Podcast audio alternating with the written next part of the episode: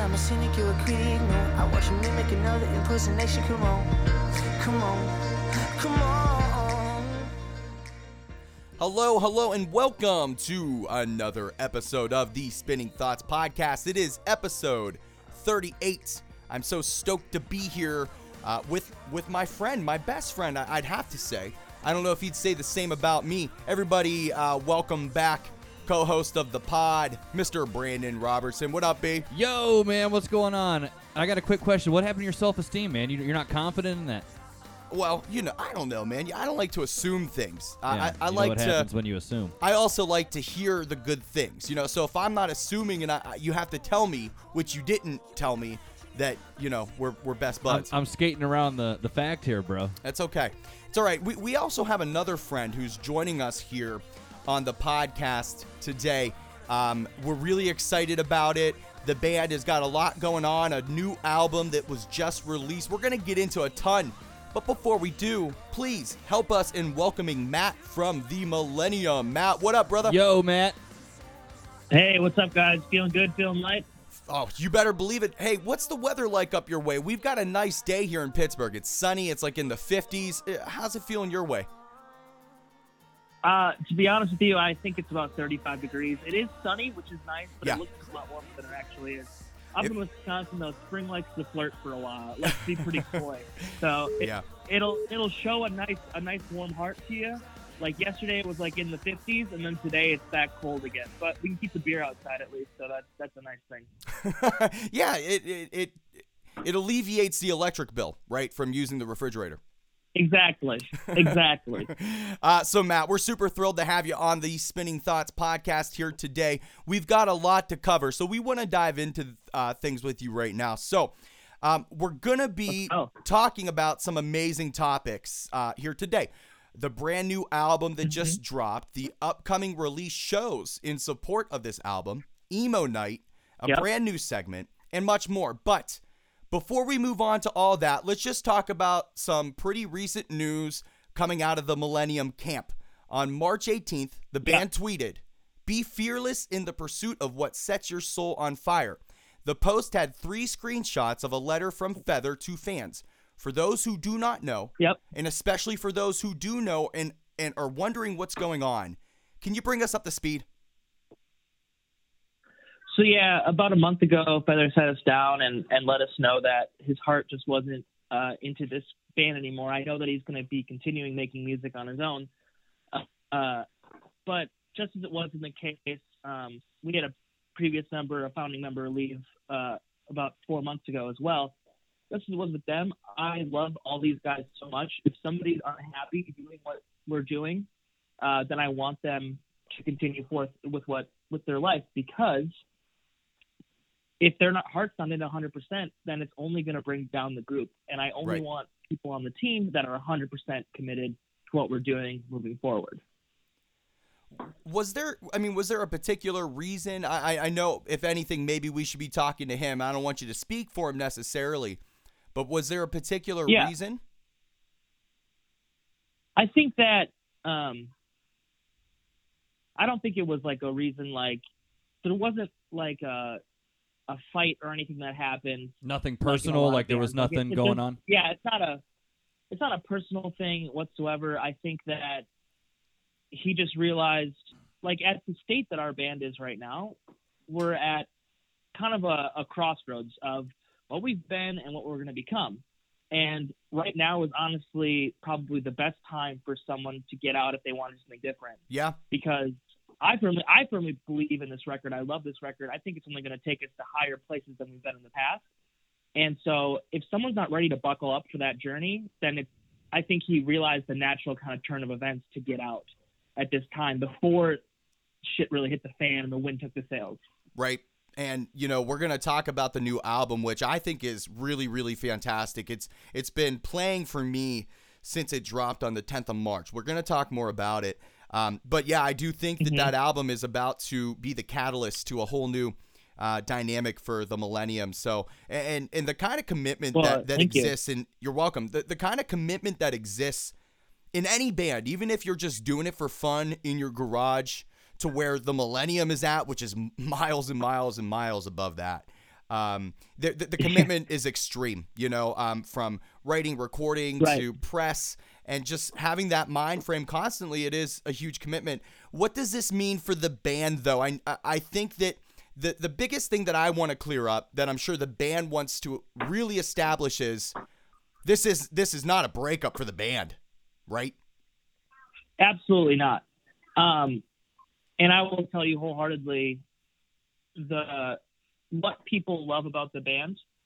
Uh, sorry, my phone's going off. I gotta turn that off. Okay, what I love about the band, and what people love about the band, is the content that we're creating, the music videos, the album. If they love that, that's not changing. The main creative forces at work at the center of the Millennium, which has always been our first and foremost thought of the band. Like when we added members way back in the day, I said music comes first. That's the that is the crux of this band. That is this, at the center of this group. I never want to be a band that relies on their looks or their hair to get any type of fame or popularity.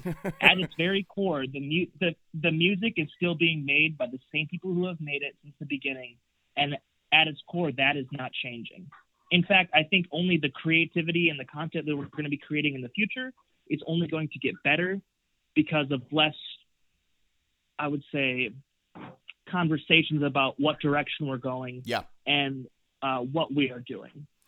I also think, Matt, a big component of the Millennium, and I, you might agree, is the fans. The, the fans are, are very, very loyal and very much into the band, and, and that doesn't change. That's growing. So if anything's going to kind of be the glue in this uh, transitional period, it's probably the fans, wouldn't you think?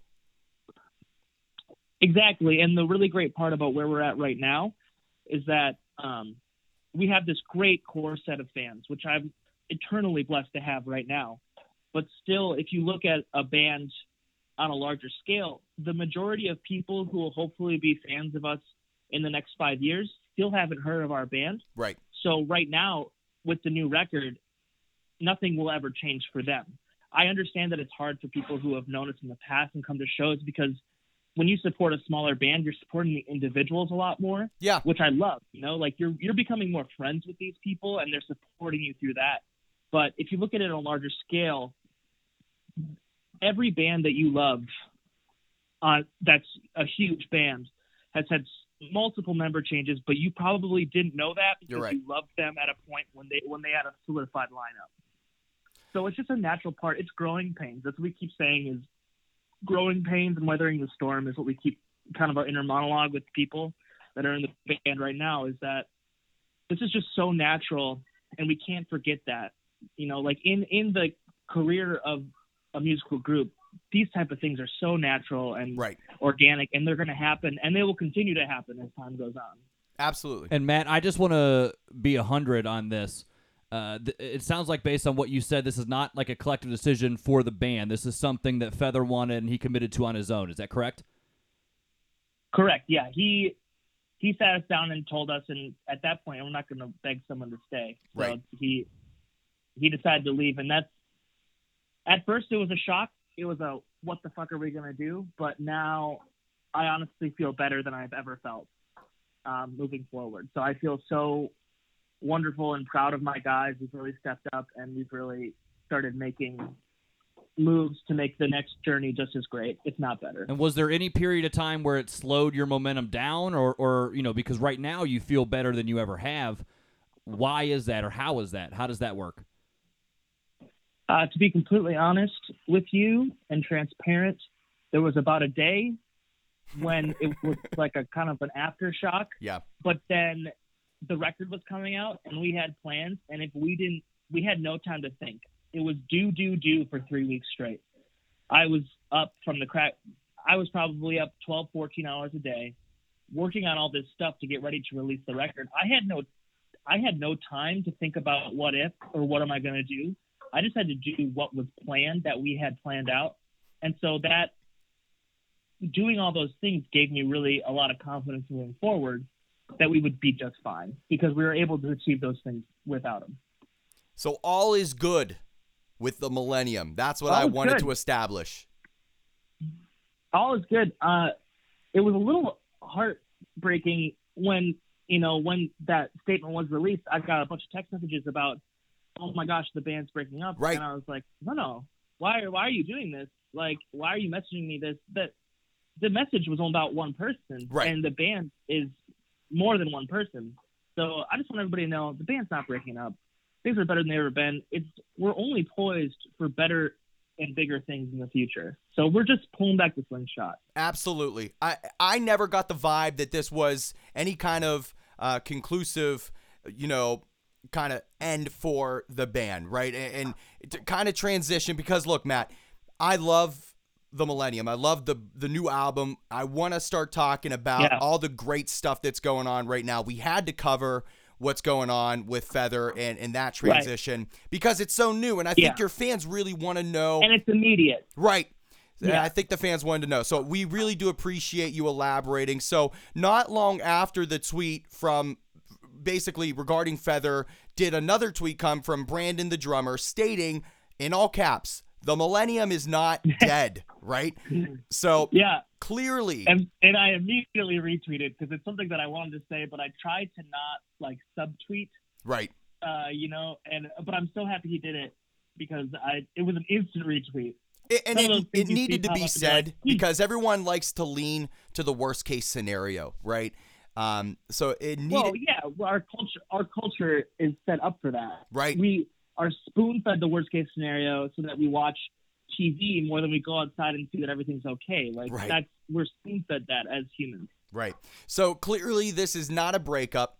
The band is far from being dead. So with that said, Matt, let's talk about what's been making me and a lot, all of your fans really, feel alive for the last week and a half. So on March the tenth of this year, the band dropped its debut yep. full-length album, But Do We Ever Ask Ourselves? Congratulations on this incredible, seriously incredible release. It's been out. Thank for, you so much. It's been out for almost two weeks now. Talk to me about how it feels to finally have it out there for your fans and the world to hear. Uh, anybody who's close to me knows that this record was really tumultuous. The process was. Um, It's been two and a half, three years in the making, and it's kind of been what our lives have been leading up towards since this band started. We had an E P, however, immediately after we released the E P, we said that we wanted to do a full length, and so we started working, and yeah. it's been hard. Relationships, when you're in a band, relationships change over time.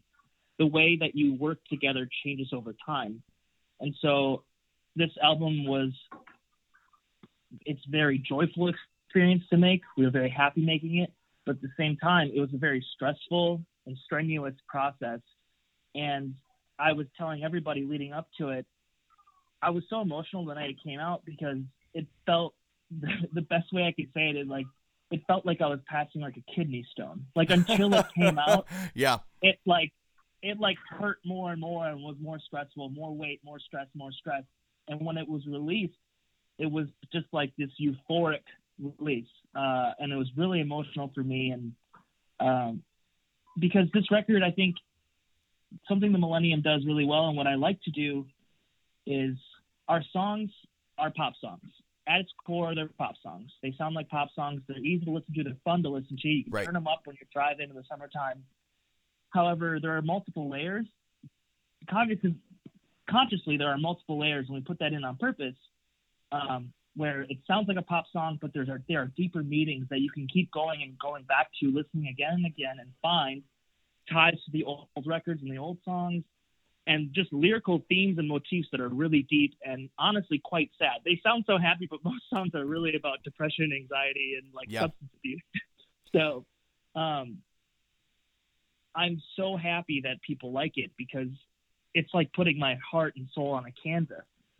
And so the fact that people are accepting of it and they love it is just, it's so deeply satisfying. How long did you work on it? You said it's a tumultuous experience. How long was that stress hanging on you? Um, You were saying what, about two, two and years? a half years? Yeah. Two and a half, three years. So we became, uh, we released our first E P, There's So Much Friendlier With Two, February twenty-third of uh, twenty fourteen. So it had been three years since that. And since that's the summer following, May and June following that February, we've wanted to make a full length. But like the song Still in the Running was actually written for that first E P that right. got trashed. Right. So we've been writing this C D for three years. Yeah. It's been a long time coming. I could only imagine what it feels like now that it's out there, this weight off of your shoulders. And, and Brandon and I being musicians and artists ourselves, you know, the one of the sole reasons that you do what you do is because you want to share it with the world. You want other people to hear it. And now it's out there and people are totally digging it. I certainly am. It's, yeah. It, it's honestly brightened up my life the last eleven days or so. Uh, so thank you for that. Um, now, Matt, walk us through the creative process of making this album. How does the band approach writing individual songs and then create an album from it? Is there a hierarchy or is it fully collective with the band?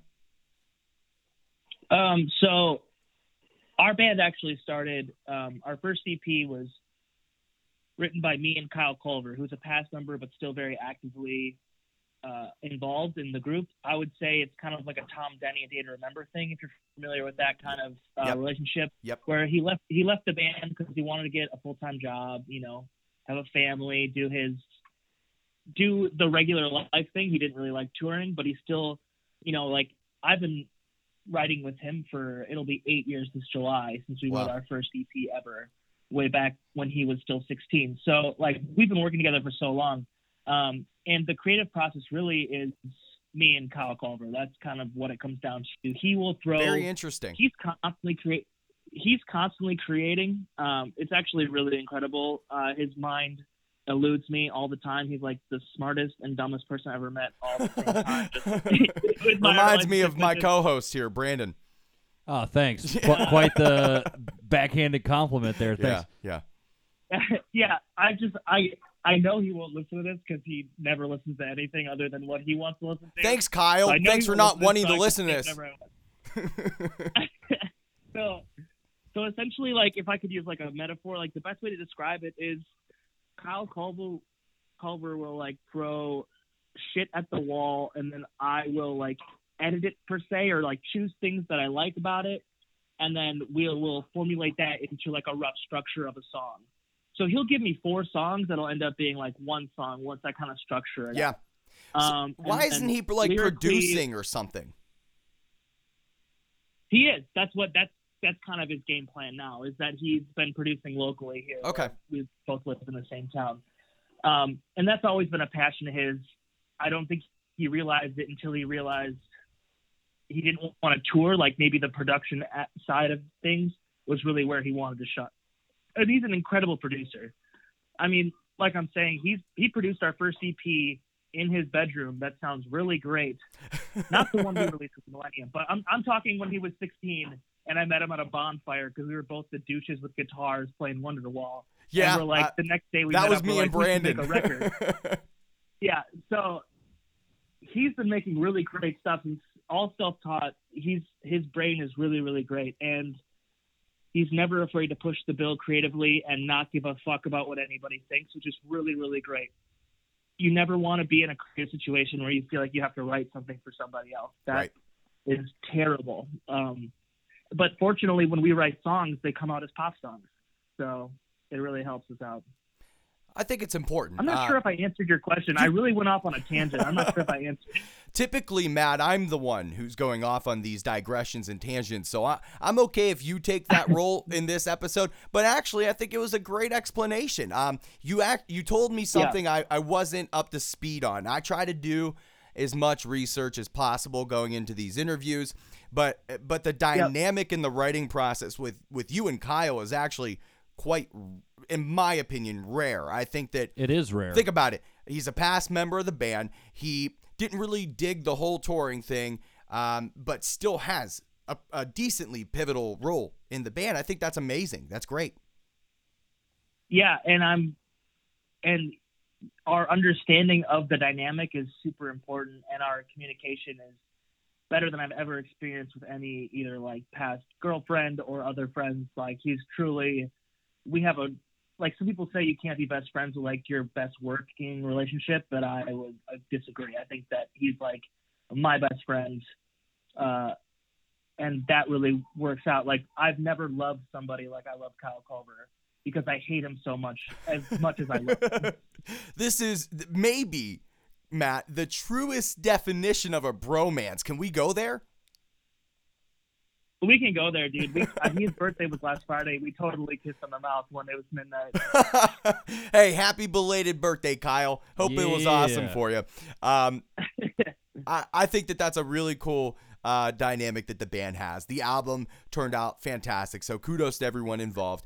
Uh, Matt, I'm hoping you can elaborate on the meaning and the message behind the album, and, and, and maybe give me some insight on the title. Why is it called But Do We Ever Ask Ourselves? What What's the whole kind of uh, package behind all that? This is the kind of shit that interests me the most yeah. when a, a release comes out, yeah. is, is to get in an artist's mind about why it's written and why it's worded the way it's worded, or, you know.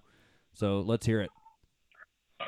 Yeah, I'm going to be honest. When I first, when Kyle Culver, he texted me, I remember exactly where I was. I was on the corner of uh, Highway twelve and third Street in Altoona, Wisconsin. I got a text message that said, I have the record title, uh, let it flow through you, because you're not going to like it at first. It's But Do We Ever Ask Ourselves? And immediately I said, I hate that. And he said, give it time. Give it what? time. Before you move on, Matt, why didn't you like it originally? I'm curious.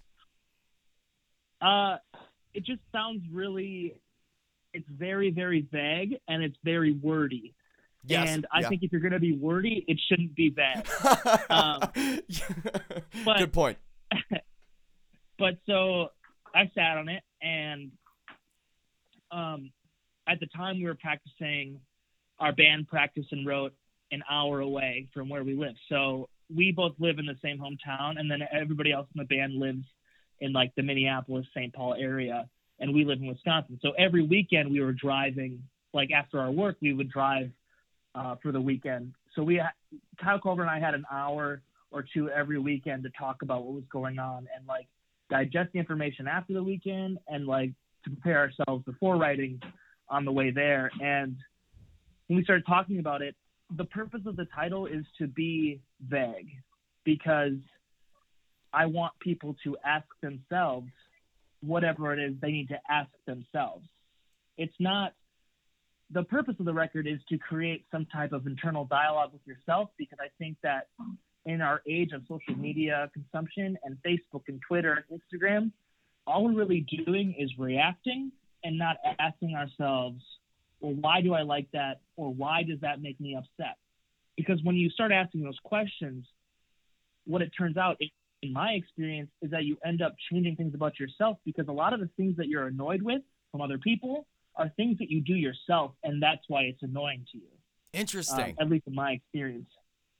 Um, and so, but do we ever ask ourselves is intentionally vague, because it has to be, because the questions that someone may be asking themselves are different for everybody. Why am I doing this? Is it worth it? Those type of crossroad, crossroads in life type questions are so important, yet I think so undisclosed in our generation. Like I said before, we're all simply reacting. We're liking and loving and retweeting and sharing. Yep. But but all we're doing is is just forwarding information out to the world. We're not even like consuming it fully. Right. It's all just recycling. We're just going, we're just going that's bullshit. But that's just a react. That's a that's a one second reaction. No one's going, well, why is that bullshit to me? Right. What do I believe in that counteracts what they believe in? And I think we've lost that inner monologue as a generation. And I think it's so sad. And it kind of adds onto this stipulation that the millennial generation is like ignorant and naive and have things handed to us. But I understand where the older generations are coming from, because we've been spoon fed everything our whole life. And all we're doing is regurgitating, liking, or trashing everything. There's no type of redeeming value within, no cycle of thoughts that would possibly change our minds. We're not willing to change our minds, and I pride myself on the fact that I can be very flexible and change my mind. Uh, and I, that's one of the things I love about myself, and I think more people need to do that and discuss things and have conversations, real conversations, and I don't think it happens enough. Uh, and, and Matt, off the air you were telling me and Brandon what your favorite track is off the album, and, and we're going to We're going to talk about that and play that song here in a moment, but a, a slightly different song, and it could have a different outcome, is not what your favorite track is off the album, but what song are you most proud of? It may be the same song, and I haven't said what the song is yet, but what song are you most proud of off the new album, But Do We Ever Ask Ourselves? Um, it's actually a different song, which is interesting. I've never actually thought about that. What I'm most proud of on the album is probably Midnight Bones, which is their lead single. Yep, great song. It's the first time... Thank you. Uh, it's the first time that we had a lot of trouble writing the lyrics, and I knew... I had all I had was like a story and a situation that I had experienced, but I didn't have, we were trying to be as least cryptic as possible. A lot of our lyrics can be taken seven different ways, depending on your perspective. Yeah. Um, but Midnight Bones, we really thought that the song sounded like a wonderful pop single, and we wanted the lyrics to reflect that and be very easily relatable, if not relatable, to tell a story.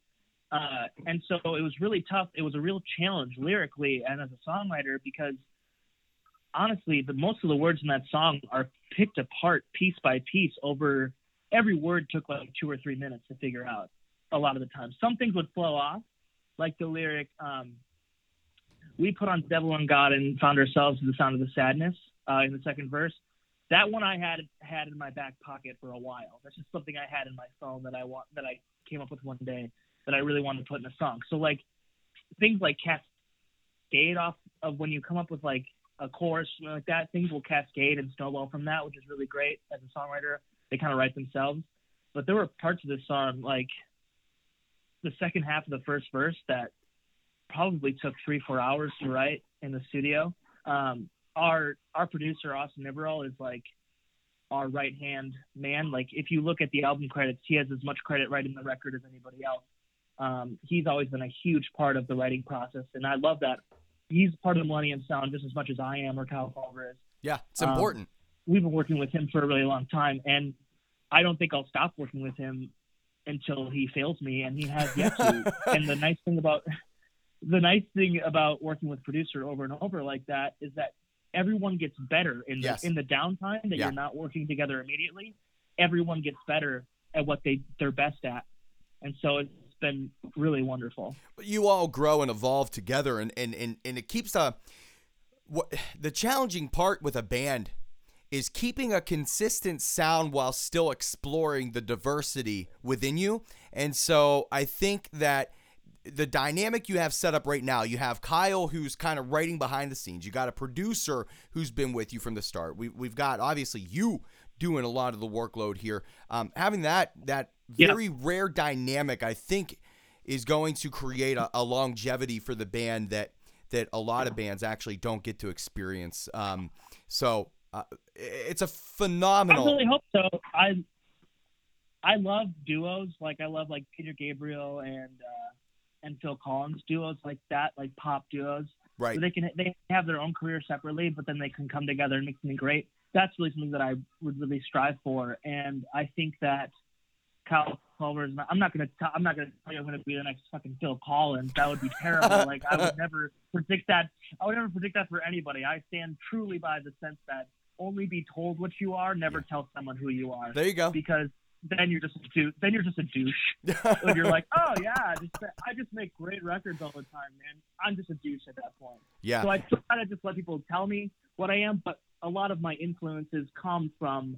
Like pop duos like that, where they work together as a team and they have separate projects and stuff like that. I, I want to make music my whole life. It's the only thing I've ever found in my life worth keeping around, other than Kyle Culver and my friend Brandon that I re- that I referenced earlier. Right. Absolutely. Absolutely. So Matt, what we want to do is, since we just talked about the song off the album you're most proud of, we want to transition yeah. now into the your favorite song off of the album, and and treat our listeners, although they've listened to it I'm sure a thousand times, we want to treat our listeners with playing a song in its entirety. So uh according to you, Matt, your favorite song off the album is Of All Things. Yeah, it is. It's my favorite song off the record, a hundred percent. We're gonna talk about why it is here in a moment, But let's let's jam it out yeah. here so we know what we're talking about all together collectively. Okay, you down with that? Yeah, I'm down. Let's do it. Brandon, what you think? Let's rock. All right, everybody. So please enjoy off of the debut album, debut full-length album from the Millennium. But do we ever ask ourselves? It is the track Of All Things. Enjoy.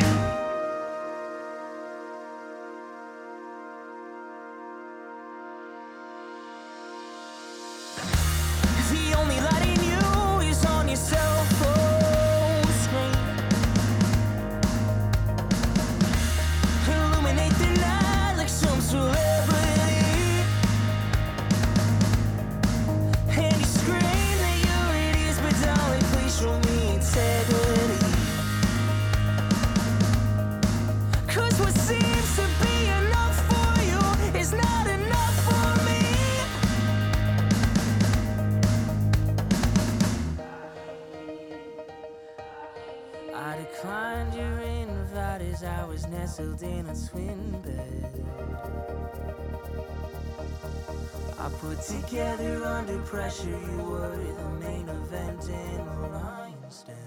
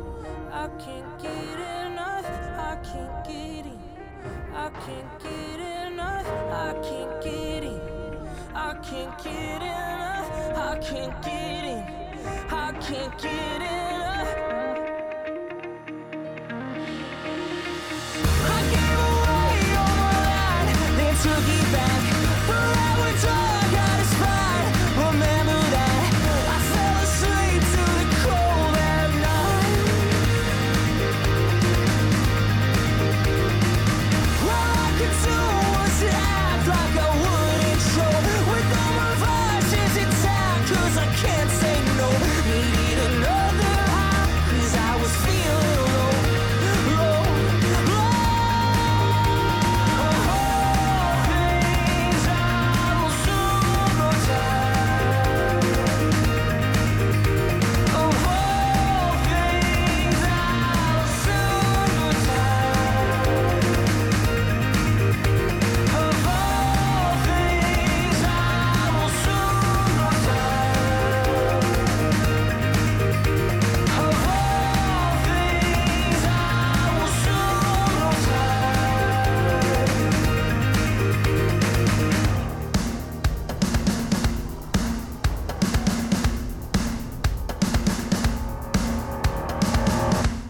So that was Of All Things off of the debut full-length album, But Do We Ever Ask Ourselves by The Millennium. Now, Matt, this is your favorite track off of the album. Talk to us about why that is the case. Uh, I think for me, and maybe I'm biased, but for me, this is one of the songs that I really took uh, a stronghold lyrically. Like, it's pretty much uh, one hundred percent, probably ninety, one hundred percent my lyrics um, for this song in particular, just because it's, for me, it's a summary of the last two and a half years of my life, which has been up and down roller coaster. Just, I mean, pretty much like anybody's life in their mid-twenties, but the fact that I was able to put it on a canvas really speaks true to me. And, and I remember the last lyrics in the song are, of all things, I'll soon grow tired, um, which is also an album by one of my favorite bands, Joyce Manor, which is, that's on oh, purpose. Yeah, I don't yeah. want people to think I stole it or anything like that. Um, that was on purpose because I used to listen to this record with uh, the girl I was with at the time. That's kind of like a little, little hint, hint. Right. At, at that, she probably hates me for it. But I remember I came up. So, Um, so when we're writing, we, we'll have like separate ideas sometimes, but when we really started putting together the record, we went up to Grand Marais, Minnesota, which is twenty minutes from Canada. And we went to, um, Kyle's grandma's cottage on, on a lake up there, totally no cell service for like thirty minutes in any direction, totally removed ourselves from reality for like ten days. Right. Uh, I would recommend doing that, by the way. It's incredible. Yes. Uh, And so I remember there's no nothing around her cabin. I mean, we're in the middle of basically nowhere. Like, there's more moose around her than, like, people. And so we were um, – so I remember we this is the first song that we actually demoed out up there. And I was sitting on the dock, and every day I, like, went for a swim instead of showering. I just, like, swam in the lake because I just – I don't know. I was just being natural for the week. Like, I just, yeah. And so um, – and it was our first day there. It was our first demo we made. And I remember hearing the end of the song. Like, I went out and he's like, okay, I'm just going to kind of mix it a little bit. Just playing it through. And I could hear it at the end of the dock before I was jumping in. And I remember this moment so colorfully in my mind. I didn't want to jump in. And I, and I started asking myself, okay, so why don't I want to jump in right now? Because when you have no cell reception to tweet about anything, you start asking yourself questions because you have nothing to say to anybody else. You just start asking yourself. Talking to yourself, yeah. Yeah, and so I, I came with the conclusion that I was afraid of the cold, even though I had jumped into lakes a hundred times plus before, and it had never hurt me. I was still afraid of the cold.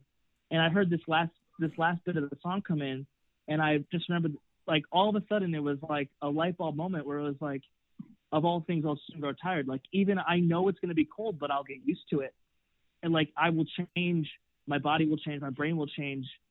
If I I just got to dive in sometimes. And I remember jumping in with that thought, and it was, like, the beginning of the Matrix when Neo, like, comes out of his, like, his, like, pod. He's, like, his whole reality is, like, different when he comes out. That's how it felt. I was so, like, was so cold, and I came out of the water, and it was like, oh, my God, I had this huge epiphany, and it was it was incredible. And that's why it's my favorite song on the record, because it's a total summary of the last two and a half years of my life, including things that I've learned, things that I've loved, and things that I've lost, and I can see every emotion when I listen to it. Maybe it's just for me. But it, for me, it just sounds like a saga. It sounds like the right. end of something, but the beginning of something else. And that's what I love about it. I, I think that the, the tracks off the album speak to the fans, and that's why it's been so highly received so far. And it's only been, it hasn't been two weeks yet. I think it'll be two weeks on this Friday. Um, so yeah, it is a great track. I am so glad that we got to talk about it and really get some insight from you on why it's your favorite. Um, that's what, the best, dude. Yeah. What what I want to know... What was that? Brandon, go ahead. I said that's the best when you're able to get insight from an artist on why a song they wrote is their favorite. I mean, this that, that's fantastic. I love being able to talk about that kind of shit. So thanks for giving us that insight.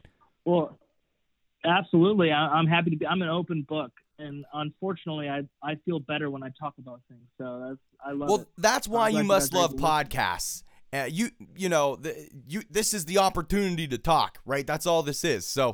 Um, this is a good mix. Yeah, I think that long form long form media has kind of lost its allure to a lot of people in my generation and younger, especially younger. I work at a skate shop. Yeah. Oh, yeah. So all I see are these fourteen, fifteen-year-old kids who literally are Snapchatting their lives away and not remembering a thing for themselves. Uh, and I think long-form media, I, I truly believe that long-form media will make a uh, triumphant return. You, Matt, you're trying to say that the Spinning Thoughts podcast is going to be the reason. We're on the cutting edge of this return. Is that what you're trying to say? That it, that we're paving the way for the future? Yeah, basically you and Time Magazine are going to be the future. Perfect. That's wow. That's really great, Matt. You you didn't have to say that. We didn't pay him to say that. This is organic as shit. Yeah, we're not we're not prying that out of you. It, you know, we weren't jumping organic. to conclusions. Nothing. Not mincing your words. um, hey, um, no, I, I agree. Look, one hundred forty characters, singles, w- everything's so quick and easy and easily accessible that, yeah, I think that we all get nostalgic from time to time. Everything comes full circle. And um, this is a great platform. Absolutely. Uh, to really hear from you, Matt. Yeah, man. We're digging it. Yeah, I believe in cycles. I, I tweet that probably once a week, but I truly... I believe in cycles. I think everything that goes around comes around. You tweet uh, it once a week. Is that on purpose? Because it makes it cyclical then? Uh, Brandon, no, but that's a good joke. No? Uh, I was wondering, I was, did you plan that? Or It's just, it's just when I when I feel it, I, I when I see a representation of a cycle, I will tweet it. You know, because I think it's really important for people to know that it's not the end of the world. The world's not, I hear so often all the time about how the world is ending. And I just want to wring their throats and be like, no, things have been much worse. They will also get worse, but things have been much better and yeah. will be better than now as well. So just hunker down, do your best always, and yes. just live your life for you. That's yeah. all you can do. Have to. I also like, Matt, that you're you can tell the difference between mine and, and Brandon's voice. I mean, with conviction, you knew that that was him talking to you. I love it. Sometimes it's challenging for us when we're talking to bands and we get multiple band members on for us to keep track of who's yeah. who. You're not struggling at all. No, uh, I actually worked like two years of telephone customer service, worst two years of my life. Career no. Life. Uh, so I'm very good. Telephone conversations are very much my strong suit, especially when it's not somebody yelling at me about their Time Warner cable box being gone in Hurricane Sandy. Then I'm really doing, I can do way better than I could help them. I could only imagine. Uh, hey, Matt, uh, we want to talk very briefly, very quickly here um, because we're having a great conversation and we still have a, a, a little bit that we want to cover. But um, something really exciting to, to kind of piggyback off of the debut full-length album uh, dropping on March tenth is the band is going to have not one but two release shows slash parties yeah in support of the new album. So one will be in Chicago on March thirty-first, the yep. other will be in Minneapolis on April first. Why are you yep. why are you having two shows in two different cities? Curious. Truthfully and transparently, both those cities have felt like home for different reasons for us over the last three years. Um so they've earned Minneapolis, it. I've been playing it they've earned it I've been playing in Minneapolis for the last eight years as a singer and as a musician. Um, and so it feels a little different than Chicago, where they really started supporting us as the Millennium. And so Minneapolis, it's like I have a lot of friends coming out, family, stuff like that. Uh, and Chicago is like, I just love Chicago, man. Our last show we played in Chicago was um, the night the Cubs won the World Series. Uh, and people were... And I don't blame them, very distracted during our set. And, like, the, the night took, like, numbers cuts for – I mean, again, I don't blame them. Chicago Cubs winning the World Series was a huge deal, and it was one of the most fun I probably ever had. I mean, was it packed? Day. I imagine it was just yeah. fucking slammed at every every venue. Every bar, uh, well, every everything. Okay, so, so, yeah, the uh, – there was like forty people at the stage, but like one hundred fifty people at the bar. So like no one, no one like cared about the music. And again, I don't hold that against them. Yeah, if, you can't. If the Packers were in the Super, if the Packers were in the Super Bowl, I wouldn't give a shit about anything yeah. either. And this is an even more. This is a more extreme version of that. It is way more extreme because the Packers and, have uh, actually had winning seasons in the past. Exactly, exactly. So I totally get it. It's a familial thing in Chicago. It runs in their blood. I'm just so blessed to be able to share that experience with them, and that's that's my takeaway from it. I'm, I don't hold anything against them. Are but the shows I've been in Chicago for a lot of great? I'm sorry. Go ahead. I'm sorry. No, no, no. Go ahead. Uh, a lot of my great musical experiences in this band have taken place in Chicago. Uh, one of our first encores ever was in Chicago. The first time people sang back our lyrics were in Chicago. A lot of our core fans, as this band, our most loyal fans, exist in Chicago.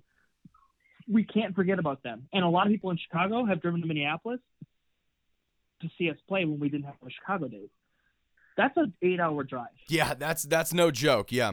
Um, so we've always felt like Minneapolis and Chicago are our homes for different reasons. And so we want to do two dates because both cities have really earned a C D release show, and we're really looking to do you know, something different to make them better shows than they've experienced in the past, or different than they've experienced uh, with the Millennium in the past. It's really going to be a celebration of everything we've done before and moving forward. And I'm so excited, especially to play these songs, a lot of these songs live, because when you, you make a song on the record, you're making them a different, you're making that like one step at a time, and you're not fully realizing the record all at the song all at once. And so I'm so, so excited to play these songs full out. And I know it's going to be a really emotional night for everybody. Um, for me, just playing these songs that are my blood and sweat and tears on stage is such a cathartic experience. It always has been, and I cannot wait to feel this in front of a crowd. And with Feather leaving, it's going to be even more emotional. Yeah. Um, it's just going to be a big night for everybody. So I, I can't wait. I cannot wait. We've been practicing so hard to be the best band. We always try to be a better band than the last time you saw us. And so I really hope that we can do that this time around as well. And I, I think we've put a lot of work into making sure that's, that goes the right way. Matt, are the shows going to be different from Chicago to Minneapolis? Uh, they could be. I'm going to leave that up to the fans to find out. uh, they can buy tickets and they, they can come to the shows. We've Good been, answer. We've been scheming. We've been scheming some things. So I'm not going to give it all away. Good, There's good no answer. Good answer. We like to test the bands every once in a while with some questions to see how far you'll go into detail. Uh, good good answer, though. Uh, De- look, check it out on uh, March thirty-first in Chicago. For specific details, obviously, you got to check out the Millennium on Facebook and Twitter and all that. And then on April the first in Minneapolis. That's right. There, it's going to be amazing. Um, if it wasn't such a trek for, for us, Matt, Brandon and I would be there, but we'll catch us soon. Um, Matt, I want to real oh, quickly sure. I want to real quickly talk about something that I think super exciting um, for the scene, for like the pop punk scene, uh, emo scene, whatever genres you really want to throw into this mix. Um, so you're going to be involved with Emo Night in Saint Paul, Minnesota on April the twentieth. four twenty, bro. Yeah. For those who aren't familiar. Yeah, trust me. I felt it felt weird. It it felt weird asking off for four twenty at my job. I was like, this is. I work at a skate shop, and to ask off for four twenty is like asking off to just go get super high with your friends. Right. It's so transparent, but I'm like, I don't even smoke weed. So, Matt, for those who aren't familiar, what is Emo Night all about? Emo Night is a celebration of, I would say, probably the music scene from two thousand four to two thousand ten. Uh, I personally, that's when I really got into music. Before I was ever in a band, like I mentioned earlier, I was a huge nerd, had no friends. I had great grades. Uh, and then I found a band called Blink one eighty-two, who I think people have heard of before. Nah. And my life, my life, thank you, Brandon. My life totally changed.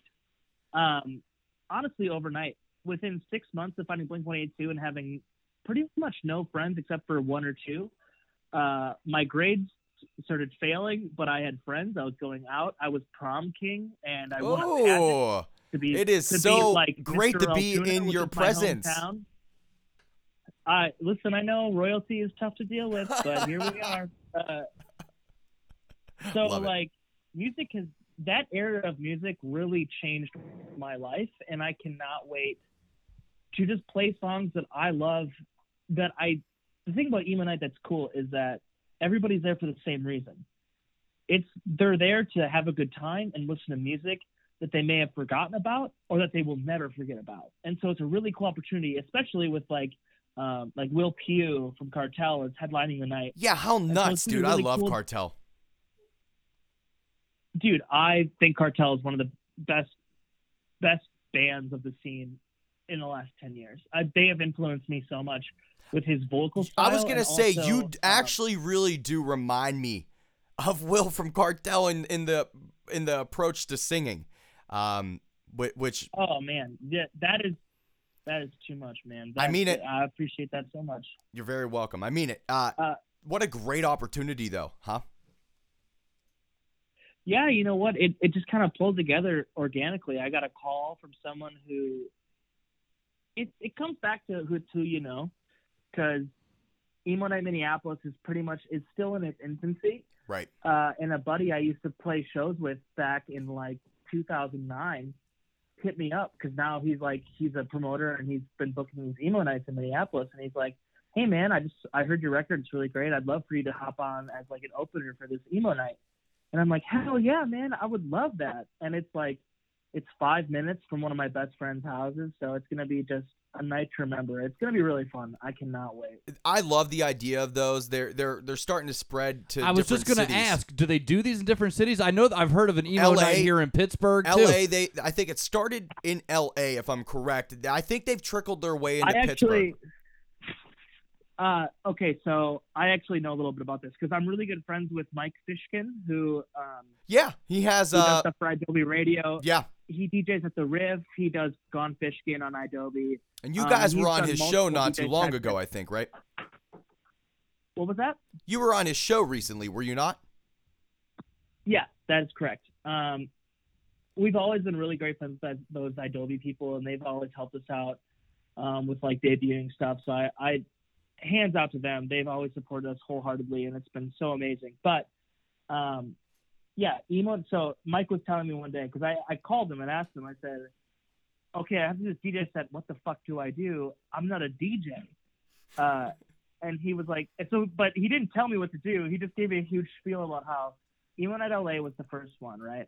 And so then other, like, Emo Night L A started popping up in the L A area, and, like, there was a lawsuit or something. But now Emo Night is like a, a free domain thing. Like there's it's Emo not Night trademarked by anybody. No, but Emo Night L A is. But that was the issue, was that people were using Emo Night L A as a as like they that's how they're promoting their event. Um, but like Emo Night L A is like that's the top dog. Oh yeah. You can do Emo Night L A like from first from first to last. First show back with Sonny Moore was at Emo Night L A. Like, that's an incredible... Yeah, yeah, yeah, you're right. Incredible opportunity. You're, I yep. wish I could have been there. Yeah, I, I remember seeing that. Uh, I loved From First to Last and, and Sonny Moore. Hey, Matt, li- actually, oh, just in case the, the kids listening don't know who Sonny Moore from, from First to Last is, who what might they know him as? Okay, this is this pisses me off all the time. Right now, he goes to Skrillex. Who, and he just fucking samples YouTube videos and dubstep. But, dude, Sonny Moore has been around for so long. So long. In a band called From First to Last, who I found on Pure Volume. It's for dude, those of you don't know. Pure, Pure Volume. Volume. That was my shit. Music, yes, old dude. School. Pure Volume was huge. Pure Volume and MySpace were like how I found all these bands. I was just going to say that. That is how I found everybody. On four twenty. Dude. There's no service like it. I, I feel bad for kids now because the only way they can find bands is if bands pay for them to be found and, because of advertisements on Twitter and Facebook. MySpace, you would just look at your bands that you had found. Yeah. Then you look at their friends, uh, like their top eight, and look through those bands, and you found so many bands that way. Yeah. And you also found Tom a lot. To... Tom was in a lot of top eights, you know. He really was. I never right. understood that. He's Tom a lo- guy. he's a lonely guy I... nowadays, but he was super popular in the early two thousands. I actually really, yeah. Mark Zuckerberg really shit on that guy a long time ago. If Tom's out there, I just want him to know that I miss our friendship and I love to be friends on Follow friends follow on Matt on Twitter. uh, yeah, Tom, if you're listening. Follow me on Twitter, Tom. I miss you, buddy. You're on my number one for so long. Oh my God! Hey Matt, real quick, uh, are do you do you have an idea of what you're going to be playing, like the songs or bands you're going to be playing for Emo Night on four twenty in uh, uh, Minneapolis? Yeah, or Saint Paul. Dabbling. Which one is it? Actually, they're, they're Twin Cities, bro. I, uh, yeah, Uh, I I believe it's titled Emo Night, Minneapolis. There we but go. It is in Saint Paul. Okay, all right. Uh, but uh, I'll tell you, Minneapolis is a lot more of a fun word to say, and I think that's it is. Stuck with it. Does it uh, piss so... you off when people say Minneapolis? That drives me nuts. I'm not even from there, and people say no, Minneapolis, no, no. like like in, like Indianapolis, like they say Minneapolis. No, what pisses me off is when I say Minneapolis, people say, "Oh, Indianapolis, huh?" Like, no.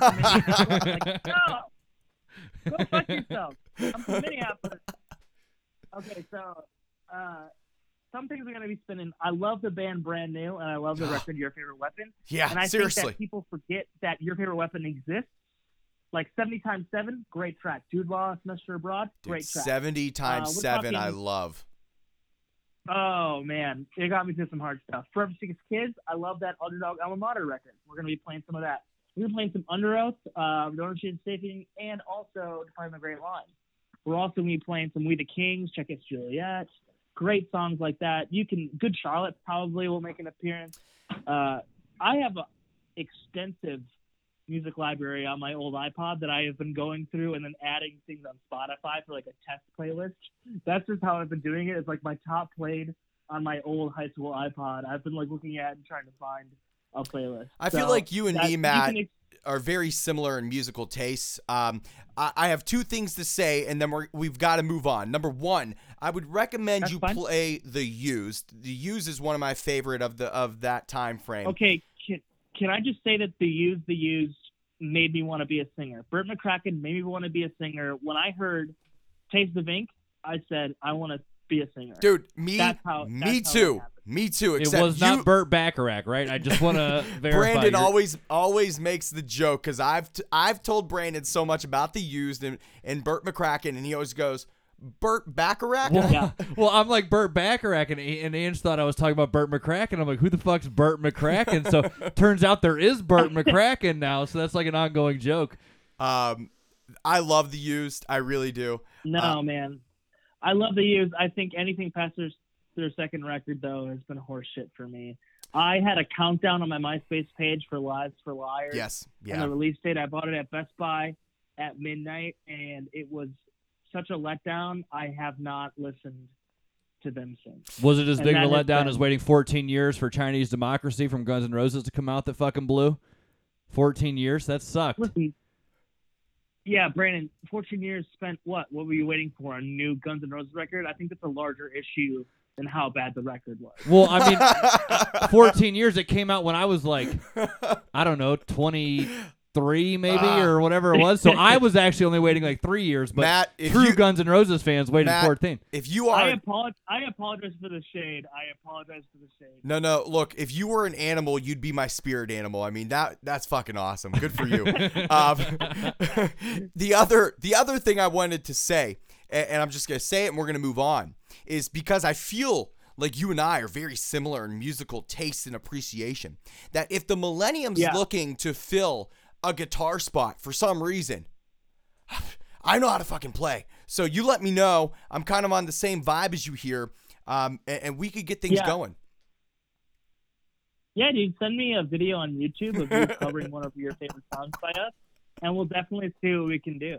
It's kind of like my tryout. Okay, I'll get down with that. Now, Matt, I'm gonna yeah, say, yeah. I'm gonna say, we're we're the time frame that we're at is a little bit longer than what I told you in, in, in the email when we were first talking. So I'm sure the fans are loving it. I don't know if you are or not, but we've got one more segment here that we want to do. If you're cool with that, is is that fine? Uh, dude, I want to let you know that I, I am all yours. It's my one day off for like the next twelve days. So I just want to do this as best as possible. And I'm enjoying our conversation. Yes. So I would, I would hope you are as well. We are. And, no doubt. We are. Uh, and, and also, Matt, you know, we were talking off the air about this. Um, I know you've got nothing else going on tonight because after this episode, you're going to be looking up videos of uh, uh, apparently Chuck Berry doing some ridiculous things. I don't want to talk about it too much on this podcast. But, it's um, weird. Like he he he pulls. I, I don't want to go as far as to say Bill Cosby type stuff, but people are still like, yeah, dude, Chuck Berry's a let. Nobody's ever saying anything about him farting in hoes' mouths. I don't no, understand. It wasn't. Listen, it wasn't Bill Cosby type stuff. Bill Cosby, totally different situation.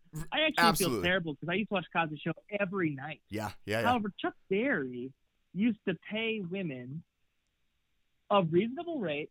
To do reasonable unreasonable, rate. Unreasonable things. To do unreasonable things. And that's all we'll say. Just Google Chuck Berry doing unreasonable things for a reasonable rate. I think you'll find what we're talking about. Yeah. I love hearing him yeah. talk. We'll, he's like, you we'll, like to be clean, girl? We'll, I'll we'll, spray you down. Look, we'll we'll let we'll let the listeners find it on their own, so we're not responsible for it. But we know what, what we're all doing yeah. after this, um, which is Googling just that. So, all right, uh, Matt, as we're transitioning toward the end of this phenomenal episode, I'm having so much fun here. I'm going to be crying when it's over. I'm having fun too. I'm having so much fun. We Thanks have, for having me on. Thank you for being here. We have a new segment that was inspired by the band. So you all asked the question with the title of your debut full-length album, But Do We Ever Ask Ourselves? So Brandon and I, we're taking it upon ourselves to ask you some random questions that filtered in through Facebook, Twitter, and even our own thoughts. So are you ready for this segment, Matt? Can't wait. I will answer anything. I'm an open book, and I am five beers deep. So oh, oh, wow. Ready. You're you're ahead of us, I think. We, we've got some whiskey accompanied with, with our beer. Um, this episode's remember, brought... remember, though, I am in Wisconsin, and that's like a normal Tuesday. So remember that I'm in Wisconsin, and it's diff- it's different here. You're right. You're right. And, and you're an hour behind. It's five. You know the saying, it's five o'clock somewhere. Right now, it's five o'clock here on the East Coast. It's only four o'clock for you, though, Matt. So you got to put like the pause right. button and on. I, right, and I started at two thirty, so it was five o'clock somewhere over the Atlantic Ocean. All right, so we're gonna dive into this new segment. We're gonna ask you a couple random questions here, uh, and, and we'll see what the responses are. So first off, let's go for it. First off, Matt, what band are you jamming to the most right now? Current band. Right now, here I'm gonna pull up my Spotify as we go, ooh, and I'm ooh. gonna pull up my. Okay, so right now, I am jamming to The Menzingers. Yes. Their new album, After the Party, has been absolutely incredible for me. Yes. It has totally captured how I feel as a twenty-five-year-old man in the music scene. We had because Tom really May on for episode, I think, nineteen, if I'm remembering correctly, uh, from The Menzingers recently. So, yeah. And you have yeah. brought the album up uh, in numerous episodes since then, too. You love it. Uh, it is great. Uh, the new record by A Will Away. Dude, quit. The album is here again. You got to be kidding me, bro. So we just had A Will Away on for uh, two episodes ago. thirty-six Or was it last I, episode? I love, love their new album. Dude. Love it. Their new record. They they caught me with their single in like my release radar on Spotify. I'm a Spotify slut, and I. I yes, you are. I know that a lot of, a lot of band guys are like, I only buy my music. You know what? No. I have I illegally downloaded on LimeWire for so many years that it gave me a great palette to make art that people enjoy now. Yeah. And so I do not regret it. I go to shows all the time. That's how I support the records that I like. Right, um, right. Bad Son's album, Disappear Here, mm. is one of I need to listen to that recently. one. Dude, it's so good. Uh From start to finish, it is an incredible record. Uh, and then I'm really heavily, like, impatiently awaiting the new record from The Maine. Uh, yes. Every single they put out yes. kills me. Uh, I think Jono is who I think I could be great friends with Jono. I'm like a fangirl. I'm not like a fangirl at all, right? I, like, I don't care who makes the music. I just like the tune. But when it comes to The Maine, I am like a little eight-year-old girl. Like, I love The Maine so much. I love the way that they organically grew and played music for themselves. They really, they are like the success story. Like, they they were like the my, like, in my opinion, when I think of MySpace and bands, I think of The Maine. Like, they, oh, I mean, they killed it. What do you think of that first record with, That first record with, like, Everything I Asked For, Into Your Arms, like, that was a huge pop record. Yeah. They did an Akon cover. That was fucking I know. But look, if you look at them moving forward, they slowly moved away organically from record to record to something that they are wanted to be, which in my mind is they love, I think they love nineties alternative rock. I think Third Eye Blind's my favorite band of all time. I think they also love Third Eye Blind. You could tell the way that Jono spaces his lyrics and phrases his words, that he enjoys Stephen Jenkins. I can just tell. I can tell it. Uh, and I think that Third Eye Blind's, I always jam Third Eye Blind. And they actually have a new, my last thing for this segment is they have a new, um, they have a new E P out uh, that's really, really great. It kind of flew under the radar. Um, it has one of the best songs I think they've ever put out. Uh, it's called We Are Drugs, and their song Company of Strangers has really been something I listen to probably twice a day. Um, but Third Eye Blind's my favorite my favorite band of all time. I that think that was my next question was, what's your favorite band of all time? So I'm going to skip that one since we know it's Third Eye Blind. He was ripping on me for talking about Guns N' Roses. Third Eye Blind's his favorite band of all time? Sorry for the shade. Anyway, next, uh, what's your favorite memory? What's your favorite memory of being? I'll stick your shade, dude. I am I'm a proud Third Eye fan. Man. There you go. There you go. My wife uh, would enjoy that. But anyway, uh, what's your favorite memory of being in the Millennium thus far? Uh, really great question. Um, there are so many for different reasons. Uh, my favorite show that we ever played was probably Guns N' Roses. We played Warped Tour twice. No. We've Yeah, uh, we've opened for Guns N' Roses. That was her show. Uh, no, so we um, we did Warped Tour like Battle of the Bands and got it. We got it two years in a row. Um, but the first year was really special because it was our first year ever as a band, and we got to play our date. And I remember looking out in the crowd and seeing my friends who I used to go to Warped Tour with. And I remember telling these people that I want to do that, and like pointing. And I remember telling them, like, I want to play Warped Tour. I want to be up there. And we had a great crowd when we played Warped Tour. And I just remember looking at them and smiling and like them being like, yeah, like, cause I did it, you know, like that's a really fond memory I have. And, and there have been a couple shows afterwards. Um, we released an E P called Pine Hollow Sessions. Uh, which was like a reimagining with live. We did a live reimagining with live strings and everything of our first E P and a cover of Let My Love Open the Door by Pete Townsend um, that we released a couple of years ago. But we did like a one-time only live release because all the string players, like literally the string players were leaving for Juilliard. They like got scholarships to Juilliard. They were leaving on March fifth. And so the only day we could ever do the show was March fourth. Uh, and we did a sold-out show in our hometown of our like reimagined acoustic E P with live strings. We had a conductor there, uh, an organ player. Like we had like, we extended the band by like fucking six people. And that show was really important to me because uh, it's one of probably the project um, other than this newest record, it's the project I'm most proud of is that, is that because I mean, we have sheet music for our songs. Yeah. Yeah. That's, that's, that's incredible. incredible to me. Yeah. So um, Matt, um, oh, go ahead. No, that's, I mean, that's all I have to say. That's, so, I, just, I had nothing, I didn't know where I was going after that, so I'm glad you stopped me. I'm here to save you, Matt. That's what I'm here for. Now, Matt, before we sign off, is there anything else you'd like to add or say to, to the many loyal and really amazing fans of the Millennium? Shamelessly plug yourself, brother. I just want to say that whether it is your first day hearing about my band, the Millennium, or you have heard about us and supported us for the past two and a half to three years. Uh, I just thank you so much. Um, you guys all took me from a dead-end job at a Kmart to a a wonderful touring history, and I've been able to play shows across the country.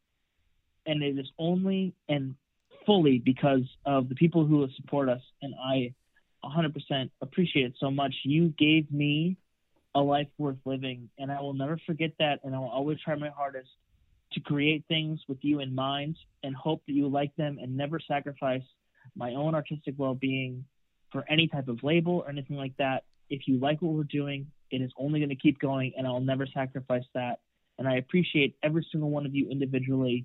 Please say hi at a show. Sometimes people say that I'm scary to talk to. I am not. I'm sorry if I'm intimidating sometimes.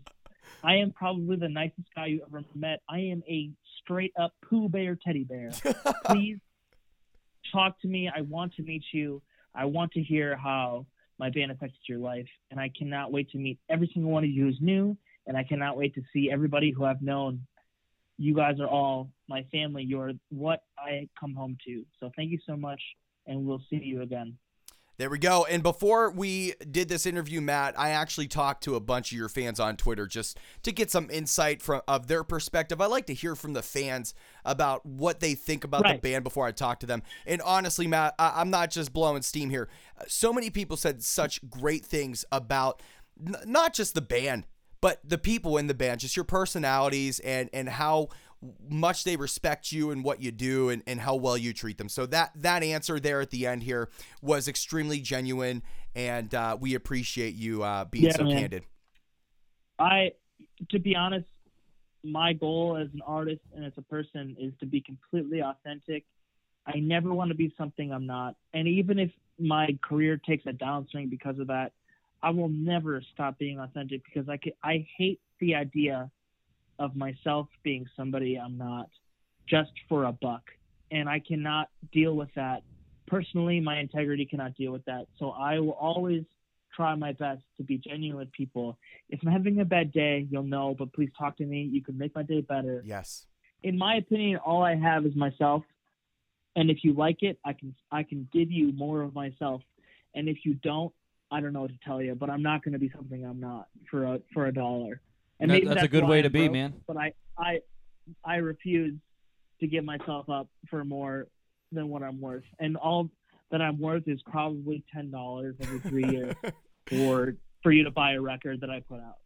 Hey, Matt, you're worth a shit ton in our opinion here at the Spinning Thoughts Podcast. Your fans feel the same. We want to thank you so much for being with us here. Um, Don't hang up when we end the recording. We want to talk off the air real quick. But, Matt, thanks for being here with us. We really, really no, appreciate we're good. it. Thank you, Dude, Matt. Thank you so much for having us. Thank you for everybody who was listening. I appreciate it. Listen to Third Eye Blind more. Your life will be changed. Once again, we want to thank Matt from the Millennium for being with us here on the Spinning Thoughts Podcast. It was a long one, but it was worth it. Brandon, what would you say? Dude, I would say it was definitely worth it. I loved everything that Matt had to say outside of the fact that he does not like Guns N' Roses. He didn't actually say he doesn't like G N R, though. He did not have to say that he doesn't like G N R. I got the vibe. Well, they are no Third Eye Blind. They're not a Third Eye Blind or a keyboard cat, for that matter. uh, if you have not checked out the Millennium's debut full-length album, But Do We Ever Ask Ourselves, that dropped on March tenth, twenty seventeen, please check out the album. You're not going to regret it. You are going to love it. While you're checking out the Millennium, make sure you're checking out the Spinning Thoughts Podcast on Twitter at Spin Thoughts Pod, Facebook, and SoundCloud. You can subscribe for free to the podcast on iTunes, Google Play, and really everywhere else. Our website is spinning thoughts podcast dot wordpress dot com. Signing off from the Spinning Thoughts Podcast, this is Angelo. And this is Brandon, leaving you from the Spinning Thoughts Podcast, World Music Megaplex, here at Evergreen Studios. Keep on rocking out. With your peace out.